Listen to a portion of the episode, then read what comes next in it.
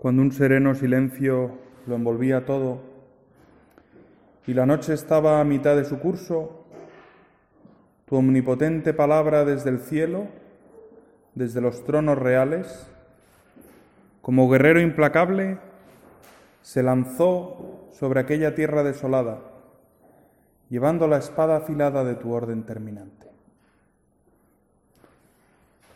Celebramos la Navidad en la medianoche, una de las cuatro misas que se celebran hoy, una de las cuatro misas que celebraba el Papa, cada una con un color, con un tono distinto. La de la vigilia es una misa de esperanza, la de la aurora por la mañana que se celebraba la iglesia de Santa Anastasia en Roma, la luz que transforma el mundo, y la del día que celebra la renovación de la humanidad. Y nosotros celebramos esta misa de medianoche en que nos fijamos en este aspecto del misterio de la Navidad, la luz que ilumina el mundo que está en tinieblas. Cuando un sereno silencio lo envolvía todo, y la noche estaba a la mitad de su curso. El pueblo que caminaba en tinieblas vio una gran luz. A los que habitaban en tierra de sombras de muerte les ha brillado una luz.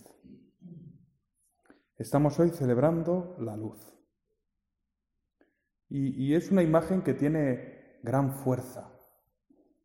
La oscuridad, la tiniebla, el frío, la muerte, el orgullo, el odio, la desesperanza. Y nosotros estamos aquí celebrando al Dios que es luz y calor. Y en la oración colecta, que resume la celebración de la misa, diremos, oh Dios, que has hecho resplandecer esta noche santísima con el resplandor de la luz verdadera. Concédenos gozar también en el cielo a quienes hemos experimentado este misterio de luz en la tierra. Quizá lo primero que le podemos pedir al Señor es experimentar nosotros mismos el misterio de la luz. El misterio de la luz que nosotros hemos perdido un poco el sentido, porque son las 12 de la noche y podríamos encender todos los interruptores y estar aquí como si fuera mediodía. No notaríamos, no notamos la distancia del día y la noche, un poco sí, pero poco. Pero pensamos en tantos hermanos nuestros, cristianos de todos los siglos, que han celebrado la, Navidad sin luz eléctrica. Lo que es la tiniebla, la noche, el frío, el miedo, el tiempo de las bestias, de las alimañas y lo que es la luz. Le pedimos al Señor, Señor, permítenos hoy experimentar esa luz. Experimentar en nuestra alma esa luz, porque en nuestra alma sí que la seguimos experimentando, porque sí que experimentamos la tiniebla. Pues eso, el orgullo, el odio, tantas veces que a lo mejor nos dejamos llevar, y es oscuridad. Y hoy queremos experimentar y celebrar la luz. La luz que, que se levante en la tiniebla de nuestra alma, en los lugares más oscuros de nuestra alma, que se alce el sol de Dios que se ilumine la noche, en los recovecos, en las esquinas, en esos puntos en que sabemos que no somos lo luminosos que deberíamos ser. Ahí, Señor, ahí queremos que brille tu luz. Y por eso estamos aquí reunidos, para celebrar el misterio de la luz de Dios que ilumina el mundo, que llega hasta los rincones últimos del mundo. En aquellos días se promulgó un edicto de César Augusto para que se empadronase todo el mundo. Es ese empadronamiento que aparece otras veces en la Escritura, a veces que es voluntad de Dios, como cuando aparece en el Éxodo, ¿verdad? Todos los israelitas que salieron de Egipto. Otras veces los empadronamientos son fruto de la soberbia humana, como cuando David quiere contar a todos los israelitas y el Señor le dice, mal, mal. ¿Por qué quieres llenarte de, de orgullo? ¿Por qué quieres darle vueltas a, a lo bien que te va, a lo poderoso que eres? Este empadronamiento es el de César Augusto, que podía ser, bueno, podía ser simplemente una cuestión de organización del imperio, pero podía ser también un poquito de vanidad de Augusto, al que le llamaban hijo de Dios, al que le llamaban príncipe de la paz. ¿no? Las que hayáis estado en Roma, pues tenéis más o menos en mente ¿no? el ara pacis, o en, en latín clásico el ara pacis, que suena un poco mal en castellano. Pero bueno, ahí estaba, ¿no? Ese altar que construyó para la paz, para la paz, para celebrar la paz. Por fin había paz en el imperio. Y Augusto era el príncipe de la paz, el hijo de Dios, un emperador divinizado. Y claro, le interesaba saber, a ver, cuántos súbditos tenía. Y nosotros miramos atrás en este año que está terminando y podemos pensar también en la presencia de Dios, cuánto orgullo en mi vida, cuánta vanidad, cuántas veces que, que he estado demasiado preocupado de que me miren, o de que me digan lo bien que me ha salido esto, lo bien que me ha salido lo otro, lo bien que no sé qué, lo mucho que he ayudado. Cuánta vanidad. Miramos atrás al año. Y podemos ver eso, también podemos ver momentos de tristeza porque me he comparado, momentos de desaliento, momentos en que me he desanimado, momentos en que he estado demasiado cerrado en mí mismo. Tantas veces en que le hemos dicho al Señor que no. Y sin embargo, ese censo, que a lo mejor era fruto de la vanidad de Augusto, pues sirvió a Dios para cumplir sus planes. Y también esto nos llena de esperanza. Papa Benedicto en, el libro de Jesús de Nazaret dice cómo Dios de cada no hace brotar una nueva vía del amor. Al no de Adán responde con una nueva preocupación por los hombres.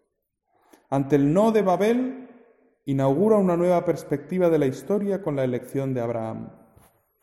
La petición de un rey para los israelitas representa en un primer momento una obstinación contra Dios, que quisiera reinar sobre su pueblo de manera inmediata. Pero en la profecía dirigida a David transforma esta terquedad en una vía que lleva luego directamente hacia Cristo, el Hijo de David. Y por eso, igual que le hemos pedido al Señor que, brille su luz en nuestras almas, podemos brillar, pedirle que nuestros nos se transformen en sís. Que nuestro orgullo se transforme en, en oportunidades para la humildad, para el servicio. Qué poco de moda está el servicio, ¿no? Y sin embargo, cómo hace amable la vida el servicio. Que cada no, Señor, en tus manos se transforme en un sí, pero para eso tenemos que dejarlo en sus manos. Y con eso, Señor, tú haz lo que quieras. Igual que utilizaste este dicto de César Augusto, el Hijo de Dios, el príncipe de la paz, el, el Pontifex Maximus, pues él ni se podía imaginar que ese edicto iba a servir para que el Hijo de Dios naciera en Belén. Todos iban a inscribirse, cada uno a su ciudad. José, como era de la casa y familia de David, subió desde Nazaret, ciudad de Galilea, a la ciudad de David llamada Belén, en Judea, para empadronarse con María, su esposa, que estaba encinta. Yo no sé la cantidad de WhatsApps que os habrán llegado esta tarde con imagencitas de Navidad o con vídeos más o menos elegantes, más o menos horteras, suelen ser más horteras que elegantes, ¿eh? Pero vídeos, imágenes, ¿no? todo tipo de pesebres, todo tipo de imágenes, más o menos cursis o no. ¿eh? Y bueno, pues es verdad. Pero es bonito también pensar cómo todos los cristianos del mundo celebramos hoy el nacimiento de Jesús. Y revivimos cómo José y María viajan desde Nazaret hacia Belén.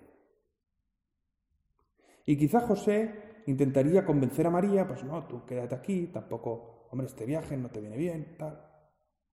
¿O no? ¿O cómo María tendría unas ganas locas de ir a Belén para que el niño naciera en el lugar de donde era su tribu? No lo sabemos. De eso no, no nos, cuesta nada, no nos cuenta nada el Evangelio. Solo sabemos que fueron juntos. Quizá en una caravana, quizá solos, y es muy bonito pensar cómo José iría pendiente de María, iría también un poco nervioso pensando, pues a ver, cuál de sus familiares les dejaría un hueco en casa, pues para poder eh, hospedarse y que su mujer pues diera luz y en fin, pues, pero bueno, seguro que alguien iría a lo mejor repasando sus primos, primos segundos, qué sé yo.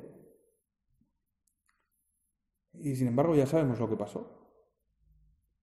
Cuando ellos se encontraban allí, le llegó la hora del parto. Y dio a su hijo, y dio a luz a su hijo primogénito. Lo envolvió en pañales y lo recostó en un pesebre, porque no había lugar para ellos en el aposento. Este es un texto al que estamos muy acostumbrados, pero realmente es muy chocante. Dio a luz a su hijo primogénito, lo envolvió en pañales y lo recostó en un pesebre para nosotros pesebre pues es la cuevecita o la taberna de Belén y el portal y no sé qué y tal cual. Pero en el fondo el texto es como si dijera, y dio a luz a su hijo primogénito, lo envolvió en pañales y lo dejó en una papelera. Para el que lee esto por primera vez, tiene ese efecto. Lo dejó en una papelera. ¿Y qué hace, qué hace el niño en una papelera? Y nosotros lo sabemos. No había sitio para ellos en la posada y tiene que dar a luz en una cueva donde se guardaban bestias. ¿Cómo hace las cosas Dios? Donde comen las bestias. Ahí pone a su hijo. Y esa será además la señal. Y en el fondo con esto, que es una cosa que debió sorprender enormemente a la Virgen y a San José le debió poner, pues muy nervioso, que su mujer diera luz en, un sitio así y que tuvieran que poner al niño en un pesebre. Pero marca una línea que será fundamental en toda la historia de Cristo y que se ha resumido en un texto que, que dicen que era de un epitafio que se preparó para San Ignacio y que dice non coerceri maximo, contineri tamen a mínimo divinum est. No dejarse encerrar por lo más grande, sino dejarse contener por lo más pequeño, es divino. Y si antes, pues hemos visto cómo a veces el Señor utiliza nuestros noes, nuestras sombras, aquellas cosas de las que no estamos contentos, aquellas cosas que nos quitan a veces el ánimo y la esperanza, pues aquí lo que vemos es que el Señor muchas veces quiere esconderse en lo pequeño, en lo que la gente suele despreciar. Porque tú me dirás, un sitio para que coman las vacas o las mulas o la mula y el buey, pues hombre, no es lo máximo, ¿no? No es lo máximo. Y si habéis estado en un establo, pues ya sabéis cómo huele el establo. O sea, no es lo máximo, no es lo máximo. Y supongo que hoy pues nos habremos puesto nuestros perfúmenes, ¿no? Yo tengo ahí en el despacho del cura un perfumen que es en agua de Maifer, que no sé en qué momento alguien lo puso ahí, eh, tampoco sé quién lo ha usado, mm, pero bueno, ahí está, ¿no? Agua de Maifer. ¿eh? bueno, pues claro, cuando vamos a recibir a alguien importante, pues procuramos ponernos nuestras mejores galas y, y oler del mejor modo. Y el Hijo de Dios vino a nacer en un establo. A oler mal. A vivir en, en un sitio despreciado por los hombres. Pero es que realmente la encarnación es eso. Es que Dios se hace hombre para salvar a unas bestias que somos nosotros. De una manera tan plástica que incluso se nos quedará como alimento. Y después en la Santa Misa, pues le vamos a recibir como alimento al Dios de dioses, al Rey de reyes, al Hijo de Dios. Le vas a recibir como alimento tú, que eres una bestia bípeda. Un ser bastante despreciable para cualquier criatura espiritual, no digamos ya para el increado. Pues sin embargo, para el increado eres preciosísima. Qué maravilla. Y por eso esta noche de Navidad es un momento espléndido para decirle al Señor, Señor, gracias. Gracias por quererme tanto. Gracias por quererme tanto como para llegar a quedarte de alimento mío. Y Señor, aumentame la fe, que estás verdaderamente en la Eucaristía, que jamás dude del amor que me tienes, porque si alguna vez dudo de que tú me quieres, me debería bastar mirar la Eucaristía. Y como para que no me quede duda, el Señor ha querido que su vida entera desde el inicio esté marcada por ese don magnífico que nos va a hacer. Y por eso quiere nacer y ser puesto en un pesebre, donde se alimentan las bestias. Y quiere nacer en Betlehem, que significa, significa la casa del pan. Igual que Betania significa casa de frutos. O Betfagé significa la casa de los higos verdes. Pues es bonito. Betlehem, la casa del pan. Desde su nacimiento el Señor ha querido ya anunciarnos que, que ha nacido para quedarse.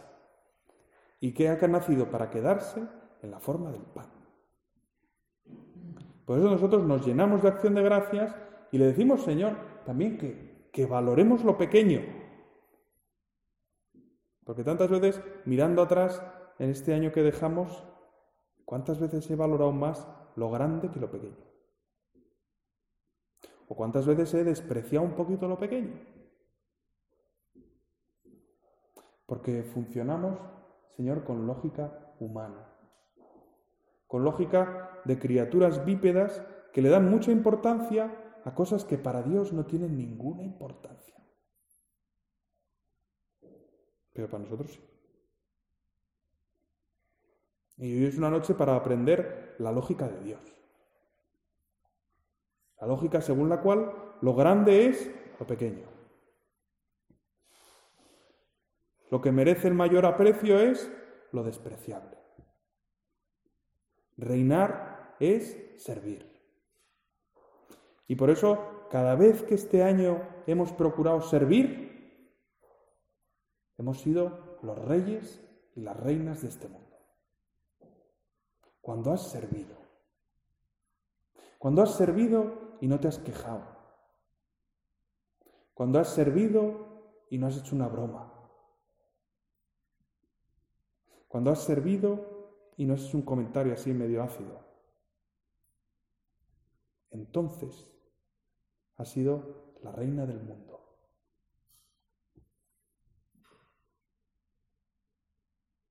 Esa es la luz que viene al mundo.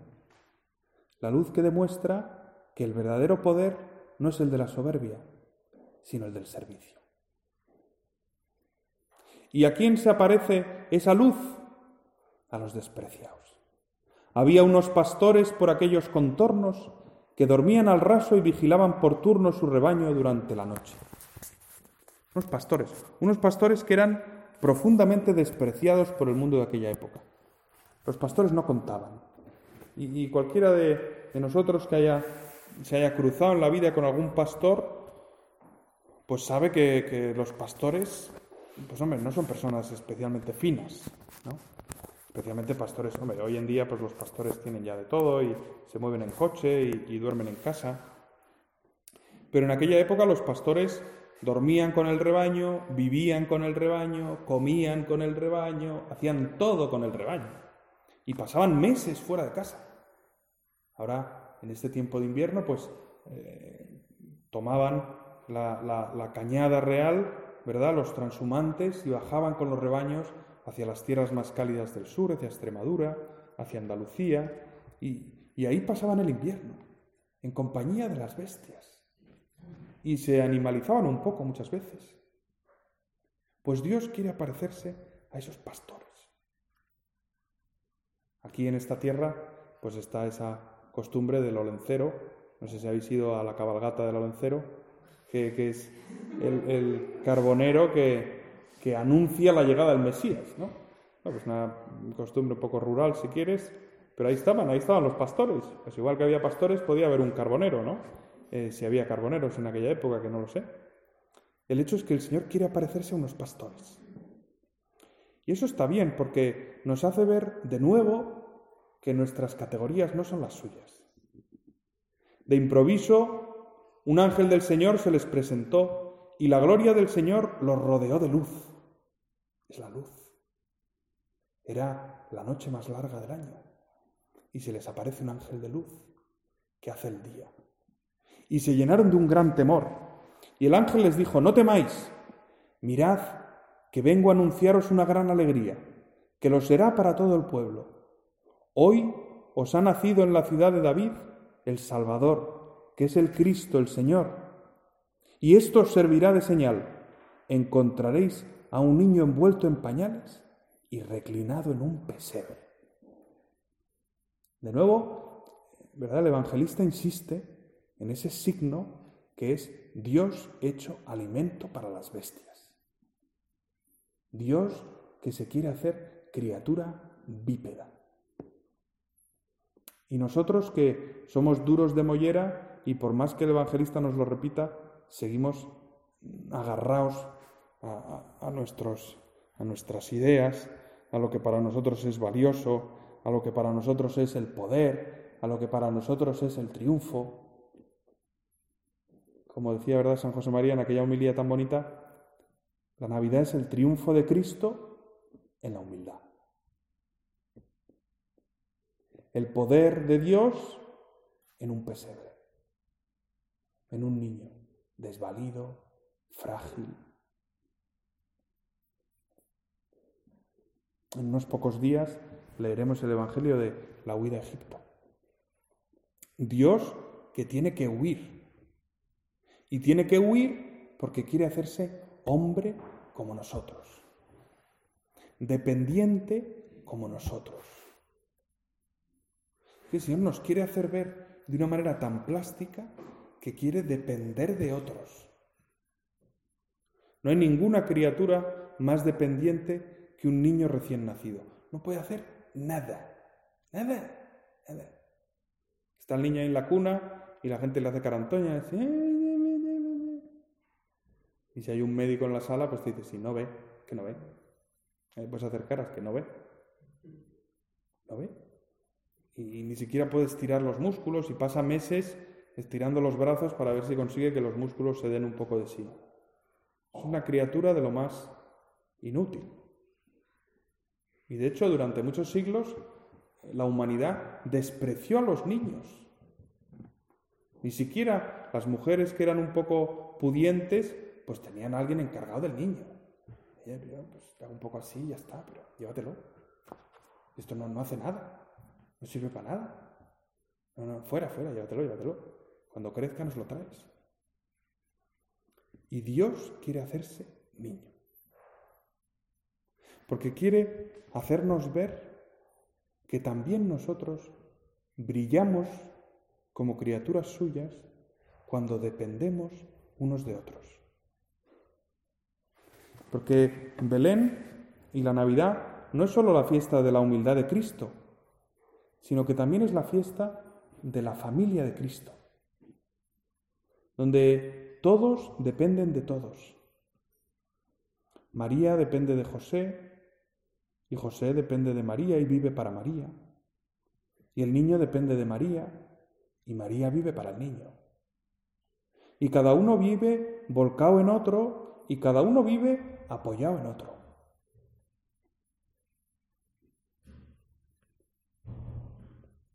Nosotros, en cambio, tantas veces vivimos demasiado pendientes de ser autosuficientes. Y el Señor, en cambio, nos dice lo hermoso que es depender de otros, vivir para otros, vivir esa comunidad maravillosa como la de la Sagrada Familia, como la de la Sagrada Familia que luego depende también de los pastores para tener algo de comer, algo de beber, de los pastores que viven y se desviven por el niño. Señor, haznos hoy humildes y haznos hoy alegremente dependientes y alegremente servidores. Y, ayúdanos a, a ver nuestra vida con la luz que tú nos traes en Navidad, que es esta luz del vivir para otros, del hacerse alimento para otros y de depender de otros. Es una luz brillantísima a la que es tan fácil que nos acostumbremos.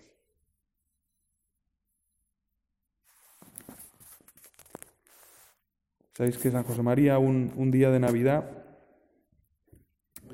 pues estrenó un Belén que había en una sala de estar de Vilateber, en la sala de estar del barco, donde solía tener tertulia muchos días con los chicos jóvenes que estudiaban ahí y que tiene todavía tertulia a mediodía. Y, y el día de Navidad, pues nuestro padre predicó ahí la meditación delante del pesebre y una y otra vez volvía sobre una idea, volvía sobre una pregunta que quizá nos, nos puede servir para esta Navidad. ¿Dónde está, hijo mío, la imagen de Cristo que busco en tu alma? ¿Dónde está el Cristo que busco en ti? Señor, ¿en qué aspecto del, del misterio de la Navidad me veo reflejado? ¿O en qué aspecto del misterio de la Navidad descubro mi propia vida? Y, es un buen momento para repasar las ocasiones en que en este trimestre, por decir una medida de tiempo un poco más medible, o este último año, pues nos hemos dedicado a servir. Nos hemos dedicado a pasar ocultos. Nos hemos dedicado a pedir ayuda, a sentir que dependemos de otros y decirle al Señor gracias porque me dejas participar del misterio de la Navidad. ¿Dónde está el Cristo que busco en ti?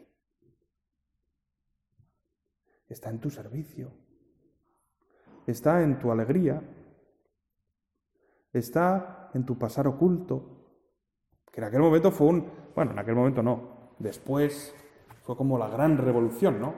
Hay una autora alemana que dice que es el gran cambio que introducen los cristianos, es que eh, no les importa hacer el bien sin que les vean. Porque los griegos querían hacer el bien para que fueran recordados en la polis y se escribieran cantos sobre ellos y tuvieran estatuas y ya incluso los romanos ya se divinizaban, ¿no? Ya como diciendo, venga ya, tiramos la casa por la ventana, ¿no? Y te hacemos Dios. En cambio los cristianos ven como un honor el pasar oculto.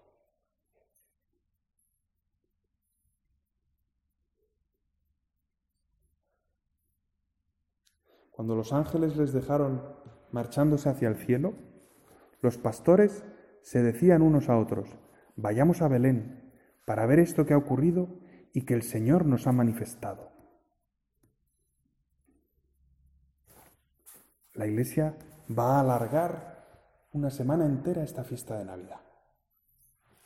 En, el, en la liturgia de las horas repetiremos los salmos del día de Navidad un día y otro día y otro día.